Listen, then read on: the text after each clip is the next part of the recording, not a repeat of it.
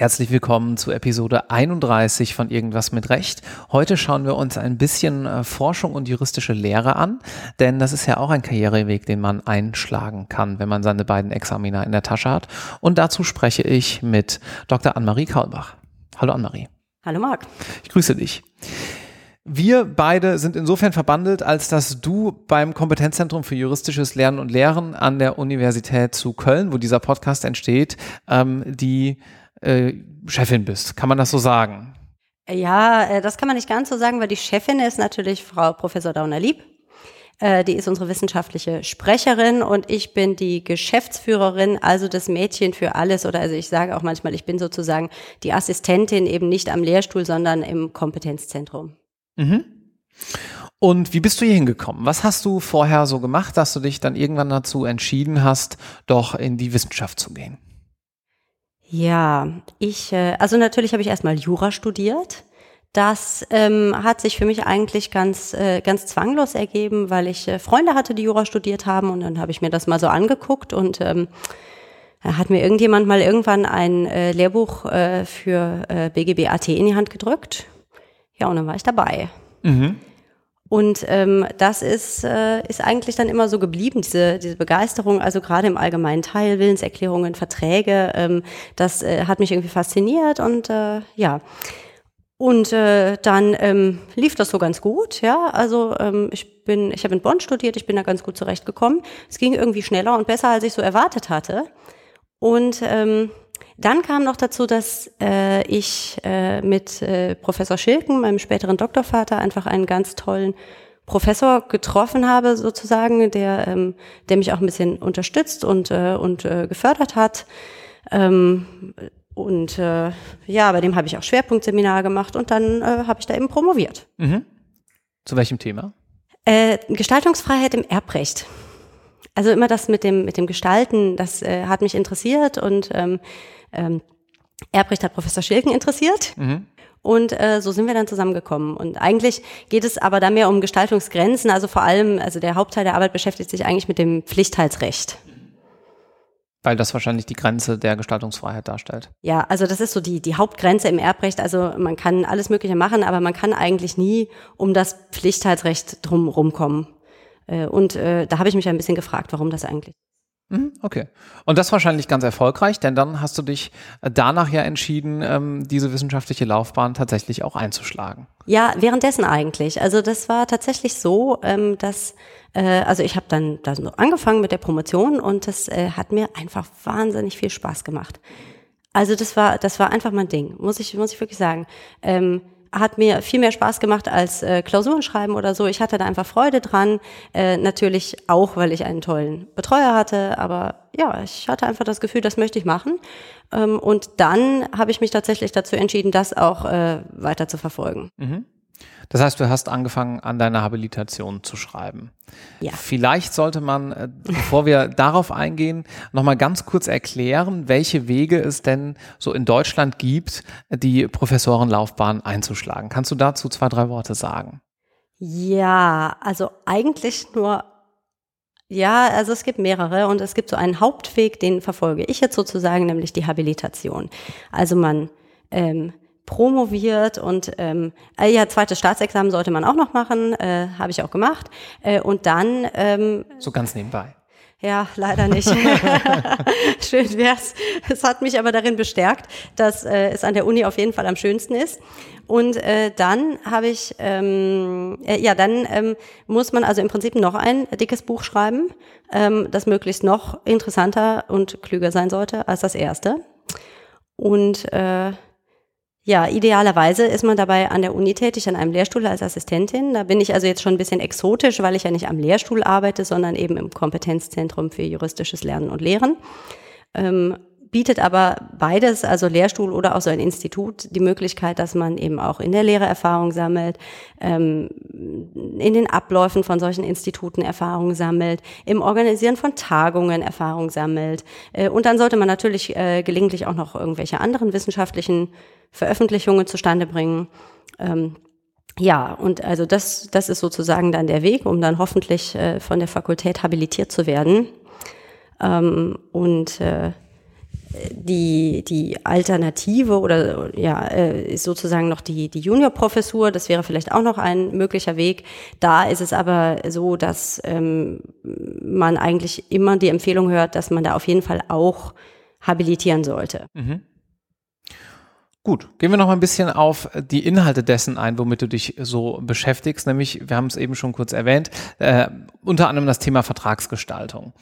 Was genau reizt dich jetzt an diesem Thema? Kannst du das noch mal ein bisschen länger ausführen? Den ganzen Tag. Ja, also äh, ich finde schon mal erstmal Verträge per se spannend. Ja, mhm. also viele Leute sagen da ja, wieso? Ist doch klar, äh, Verträge braucht man halt. Äh, das stimmt auch, die braucht man unbedingt. Ähm, aber ich finde es trotzdem faszinierend, dass wir sie haben. Ja, also das ist doch Wahnsinn, äh, dass man, also man einigt sich, du und ich, wir einigen uns jetzt auf irgendwas und dann ist das rechtsverbindlich, ja.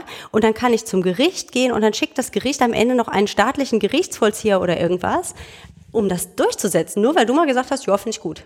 Mhm. Also das hat mich irgendwie einfach fasziniert und dann natürlich kann man damit auch unfassbar viel machen. Also wenn man mal überlegt, damit kann man, äh, damit kann man Gesellschaften gründen, die dann als Zurechnungsendpunkt von Rechten und Pflichten unterwegs sind. Also natürlich nicht nur mit der Einigung, da machen wir dann noch ein bisschen was dazu, aber vom Grundsatz her fand ich das interessant. Und das andere, was ich auch generell am Privatrecht liebe, ist diese, dieses Thema Interessenausgleich. Also es geht ja immer irgendwie darum, da sind mehrere Menschen beteiligt und jeder hat da irgendwelche Ziele vielleicht, wenn er einen Vertrag abschließt, um jetzt mal dabei zu bleiben. Und das muss man irgendwie in Ausgleich bringen, dass alle am Ende einigermaßen happy sind. Die juristischen Problemstellungen, die damit einhergehen, sind ja wahrscheinlich sehr, sehr vielseitig. Kannst du mal ja. ein, zwei typische Sachen vielleicht nennen, dass sich die Zuhörenden noch ein bisschen mehr darunter vorstellen können? Ja, also ich ähm, beschäftige mich ja jetzt nicht nur mit Verträgen, die dann schon da sind, sondern mir geht es ja gerade um die Vertragsgestaltung. Das heißt, meine, meine so ganz übergeordnete Leitfrage ist ja eigentlich, wie kann man denn jetzt gute Verträge machen? Mhm. Wie kommt man da hin? Und äh, darüber wissen wir relativ wenig. Also es, das wird natürlich in der Praxis gemacht. Ja? Also Menschen können das, aber wie sie das können und warum sie das nun gerade so machen und nicht irgendwie anders, darüber wissen wir nicht so furchtbar viel. Und das finde ich spannend.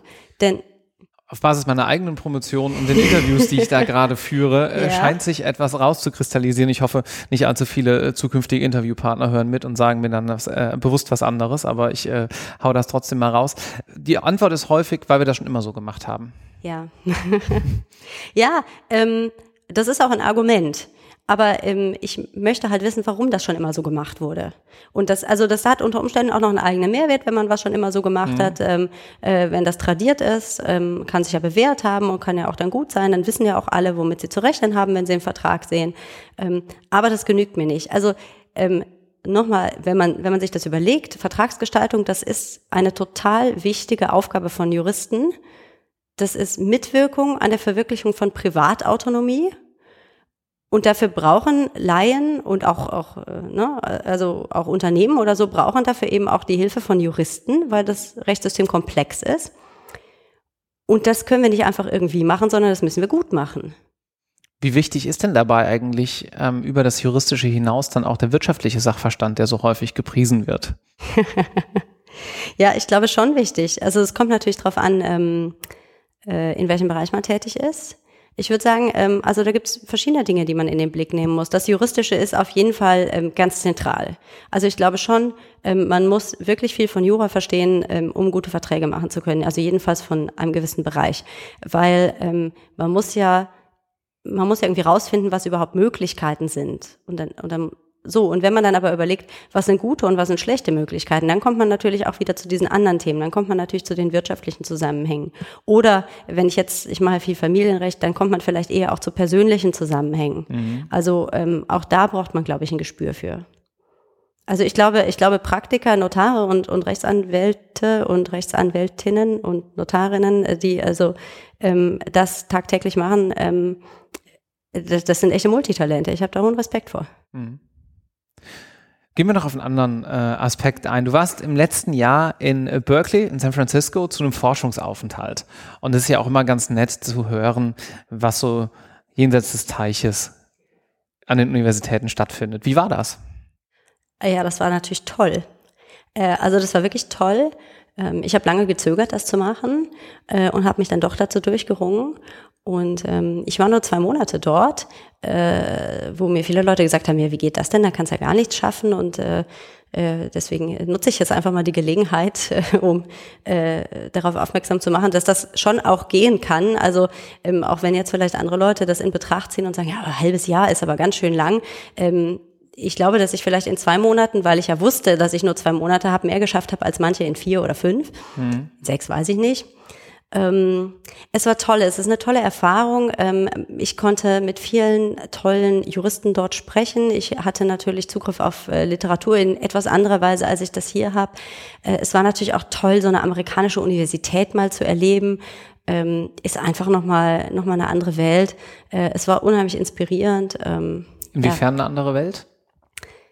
Naja, also äh, schon allein, dass es eine Campus-Uni ist. Also Berkeley hat einen Campus, einen sehr hübschen Campus mit so einem, da läuft dann so ein kleiner Fluss durch. Ähm, Eichhörnchen gibt's, die gibt's in Köln natürlich auch. Insofern habe ich mich immer ein bisschen zu Hause gefühlt.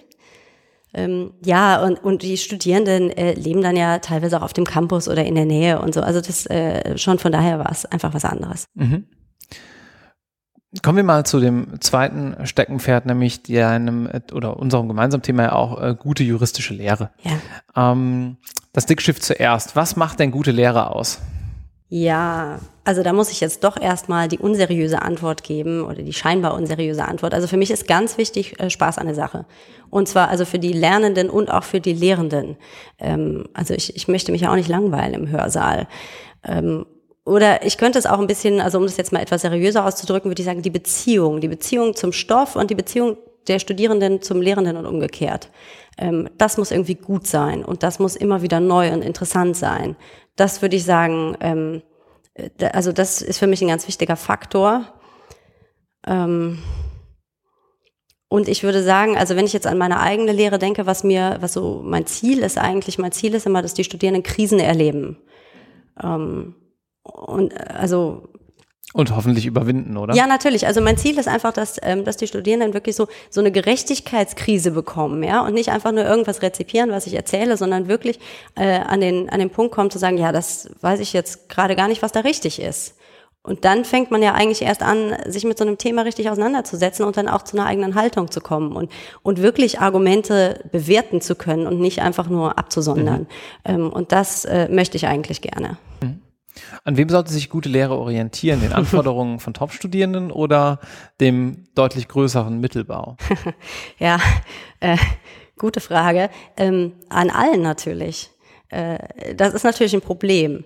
Äh, also ich würde sagen, ähm, also in einer idealen Welt oder wenn ich mir jetzt ideale Lehre vorstelle, dann würde die ja jedem im Hörsaal ähm, ein gutes Lernerlebnis bieten. Mhm. Und äh, also da ist mir ganz wichtig, dass ähm, es nicht darum geht, dass man jetzt einfach alles so leicht macht, dass da jeder irgendwie noch nachkommen kann, auch der sich nicht gekümmert hat oder was auch immer. Ähm, das ist ja so ein, so ein Vorurteil gegenüber der Rechtsdidaktik manchmal. Sondern es geht einfach darum, dass man sich klar macht, ähm, in so einem Hörsaal ähm, hat man immer eine Gruppe von diversen Menschen. Ja, also ähm, das, das muss gar nicht mal furchtbar aufregend sein, aber einfach, wenn man schon überlegt, die sind alle vielleicht in einem anderen Semester, also im ersten Semester okay, ja, aber selbst da, da können die ja mit unterschiedlichen Erfahrungen kommen. Vielleicht haben die schon eine Ausbildung gemacht, die haben andere Familien, andere Werdegänge, andere was weiß ich, andere Leistungskurse gehabt. Äh, manche in, im fortgeschrittenen Stadium kommen von einer anderen Uni und, und, und, und, und, ja. Mhm. Tausend Sachen. So, das heißt, jeder von denen wird, also ich werde allen das Gleiche erzählen und jeder von denen wird was anderes mit nach Hause nehmen. Und das ist eigentlich die Herausforderung, dass jeder von denen was mitnimmt, was ihn weiterbringt. Mhm. Wenn du dich dann auf deine Vorlesung beispielsweise in Familien- und mhm. Erbrecht vorbereitest, hm, inwieweit fließen denn solche Überlegungen dann konkret in das, ich sag mal, Design äh, mhm. der Vorlesung ein? Ja, ähm, also ich glaube ziemlich stark. Ähm, ich äh, habe eigentlich schon das Gefühl, das ist auch eines der Privilegien, an diesem Kompetenzzentrum zu arbeiten, dass ich wirklich die Möglichkeit habe, viel kennenzulernen an, an didaktischen Methoden und Ideen und dann auch viel eben in meiner Lehre auszuprobieren. Ähm, ich kann vielleicht mal ein Beispiel bringen, das nicht ganz so auffällig ist, die, die Stoffauswahl. Äh, ich lehre ja im Schwerpunktbereich, das heißt, ich habe da relativ große Freiheit bei der Stoffauswahl und ähm, habe mich ein bisschen damit auseinandergesetzt. Äh, ich habe dazu auch mal was geschrieben, äh, wie man das eigentlich macht, worum, worum es da eigentlich geht. Ja? Und äh, man hat natürlich als Lehrender immer ein Problem, ähm, vor allem je länger man das macht. Ich merke das auch sehr stark mittlerweile bei mir. Äh, ich glaube, ich könnte auch zwei Semester äh, Vertiefung Familien- und Erbrecht machen, am, also ne, mit einer Gruppe. Weil es gibt ja einfach unheimlich viele interessante Dinge, über die man mal sprechen könnte und die man den, den jungen Menschen mit auf den Weg geben möchte eigentlich. Äh, aber man muss ja eine Auswahl treffen. Äh, und da gibt es tatsächlich so Kriterien, ähm, wie man das machen kann. Äh, also Zugänglichkeit, Gegenwartsbedeutung, Zukunftsbedeutung, exemplarische Bedeutung und Sachstruktur. ähm, wenn man jetzt überlegt, äh, also zum Beispiel demnächst äh, werde ich das Thema Leihmutterschaft äh, besprechen in der Vorlesung. Ähm, warum jetzt also gerade Leihmutterschaft und nichts anderes? Also Leihmutterschaft ist jedenfalls schon mal zugänglich, ähm, weil jeder sofort irgendwie was im Kopf hat dazu und ähm, mit der Idee was anfangen kann. Und dann kann man das ja auch noch ein bisschen illustrieren mit aktuellen äh, Medienbeiträgen zum Beispiel oder so. ähm, es hat auch Gegenwartsbedeutung, es ist ein aktuelles Thema in den Medien auch. Also ich habe gerade jetzt in der Zeit einen Artikel nicht konkret über Leihmutterschaft gelesen, aber jedenfalls also medizinisch assistierte Fortpflanzung, das ist äh, aktuell ein heißes Thema, würde ich sagen. Ähm, äh, Zukunftsbedeutung würde ich dem auch unterstellen. Ich beobachte das ja schon eine Weile. Also ich glaube, das wird jetzt nicht morgen irgendwie verschwunden sein. Ähm, und kann, also Zukunftsbedeutung heißt auch immer, ähm, ist das irgendwie nachher relevant vielleicht für die Studierenden im Examen oder in ihrem Beruf oder wie auch immer. Ähm, Gibt es verschiedene Möglichkeiten, wie man so ein Kriterium erfüllen kann. Ne? Äh, was hatten wir noch? Äh, exemplarische Bedeutung ja, ist halt ein Problem des Familienrechts. Ja, man muss irgendwie verschiedene Interessen, da haben wir das wieder, ne, verschiedene Interessen abwägen. Äh, die Interessen der Leihmutter, Interessen der äh, der Wunscheltern, der betroffenen Kinder, gegebenenfalls noch Eizellenspender oder ja, wer da noch beteiligt ist, ähm, muss man sich alles mal angucken. Das hat man gerade im Familienrecht ganz oft. Ähm, und dann muss man irgendwie gucken, hm, wie kann man die zu einem vernünftigen Ausgleich bringen, diese Interessen. Ähm, außerdem, also je nachdem, wie man es macht, also ähm, ist es zum Beispiel auch exemplarisch dafür, wie man eine Gerichtsentscheidung analysiert. Also jedenfalls, wenn, ne, das werde ich so machen, dass es dazu eine Gerichtsentscheidung gibt. Ähm, wie man ein Problem diskutiert, also auch solche methodischen Dinge sozusagen kann man dann exemplarisch durchexerzieren. Ähm, und äh, dann bietet, es auch, bietet jetzt das Thema Leihmutterschaft auch eine ganz gute Möglichkeit, um äh, mal die Struktur des Abstammungsrechts so deutlich zu machen. Und ähm, Insgesamt hoffe ich natürlich, dass das dann so interessanter ist, als wenn ich da einfach äh, zehn Minuten erzähle, ja, Abstammungsrecht, äh, 1591 BGB, äh, Mutter eines Kindes ist die Frau, die es geboren hat und so weiter. Und dann bin ich nach zehn Minuten fertig und äh, ja, ähm, niemand hat viel mitbekommen. Da sind wir von der klassischen Vorlesung in dem Sinne, dass äh, ein cleverer Mensch ein Buch aufschlägt und daraus vorliest, ja relativ weit entfernt. Mhm. Ein ähm, glücklicherweise. glücklicherweise. Ähm, eine weitere Neuerung, sage ich mal, für die, für die juristische Lehre in Deutschland jedenfalls, ist ja auch die verstärkte Praktika-Einbindung, die man in den letzten Jahrzehnten immer mehr beobachten kann. Inwieweit sollten aus deiner Sicht Praktika in die Lehre eingebunden werden? Ja, ähm, relativ weit, würde ich sagen.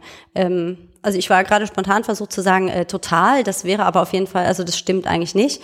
Ich finde es jetzt also ich finde es ganz okay, wenn, wenn Praktiker Vorlesungen machen. Ähm, ich finde, das ist eine Bereicherung, aber das muss irgendwie ein ausgewogenes Bild sein. Ich, äh, Praktika sind natürlich total wichtig. Ähm, da ist es aber auch wichtig, dass äh, die möglichst irgendwie mit dem, was in der Uni passiert, gut vernetzt werden.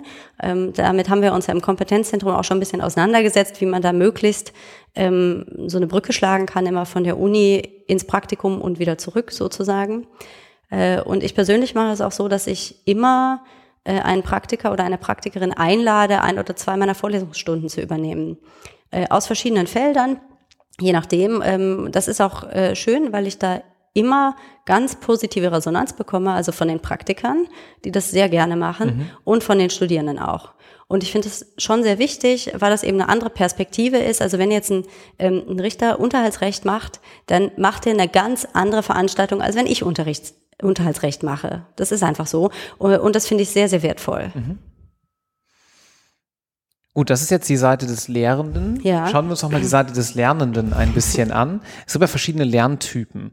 Was kannst du den Zuhörerinnen hierzu mit auf den Weg geben? Äh, ja, das äh, ist leider falsch. Ach, tatsächlich. ja, also ähm, soweit ich äh, das verfolgt habe, ist das im Moment nicht mehr Stand der wissenschaftlichen Erkenntnis, dass es diese Lerntypen gibt, sondern mhm. äh, also das wurde mal postuliert, ähm, scheint ähm, nicht bewiesen worden zu sein mhm. bisher. Okay, das heißt, wenn jemand sagt, ich lerne gerne, indem ich zuhöre, ist das vielleicht eine persönliche Präferenz, aber es hat nichts mit einem bestimmten Typ. Ja, also das scheint so zu sein. Mhm. Ähm, das heißt natürlich nicht, dass man diese Präferenzen nicht ernst nehmen sollte, sondern das wäre in der Tat, also zum zweiten Teil deiner Frage, äh, das wäre mein Rat. Äh, man sollte sich auf jeden Fall ähm, da ein bisschen in sich reinhören und gucken, wie lerne ich gerne, mit welchen Methoden lerne ich gerne, an welchen Orten lerne ich gerne, zu welchen Zeiten lerne ich mhm. gerne. Ähm, und, und das möglichst umsetzen, weil da ist man sich relativ einig, dass also äh, positive Gefühle zum Lernen schon ähm, dieser, der Sache förderlich sind. Ich denke, das kann auch jeder aus seiner eigenen Erfahrung bestätigen. Äh, je weniger man sich dazu zwingen muss äh, und je weniger unangenehm es einem ist, desto besser sind dann auch die Lernerfolge. Mhm. Gut, kommen wir ähm, zum Abschluss nochmal ganz kurz auf deine Erfahrungen in Berkeley zurück. Mich würde noch interessieren, wie du die dortige Lehre an der entsprechenden US Law School von derjenigen in Deutschland ja, abgrenzen würdest, ist irgendwo klar, aber wie es sich auch so unterscheidet und äh, was wir uns vielleicht auch noch so ein kleines bisschen abschauen könnten. Tja, also die Frage ist insofern äh, schwierig für mich, als ich in Berkeley ja wirklich einen reinen Forschungsaufenthalt gemacht habe. Das heißt, ich habe da keine Vorlesung besucht oder so. Ähm, ich habe einige Vortragsveranstaltungen besucht, die auch ähm, so normal curricular waren für die Studierenden, wo ich mich halt einfach dazugesetzt habe. Äh, und was mich sehr beeindruckt hat, war eigentlich das Format, dass ähm, da äh, Professoren Aufsatzprojekte vorstellen. Äh, die dann schon relativ weit äh, fortgeschritten sind und dann gibt es so einen Entwurf und der wird auch vorher dann ähm, online gestellt oder so und dann kann man sich das angucken und dann wird das vorgetragen und dann wird das diskutiert mit den Studierenden. Ähm, das fand ich eigentlich toll, dass man, dass man da wirklich ein, ein in der Entwicklung befindliches Projekt nicht einfach nur an seinem Schreibtisch so zusammenbaut, sondern dass man da wirklich ähm, mit anderen, also manchmal waren auch andere, ähm, äh, sag ich mal, nicht studentische Gäste, ähm, dass man das wirklich mit anderen ähm, Studierenden, Lehrenden, wie auch immer, ähm, diskutiert und auch Studierende an diesem Prozess teilhaben lässt. Das äh, hat mir gut gefallen. Ja, dann äh, bleibt mir nur zu sagen, dass mir das Gespräch sehr gut gefallen hat. Vielen herzlichen Dank, dass du dir heute die Zeit genommen hast. Ja, danke dir.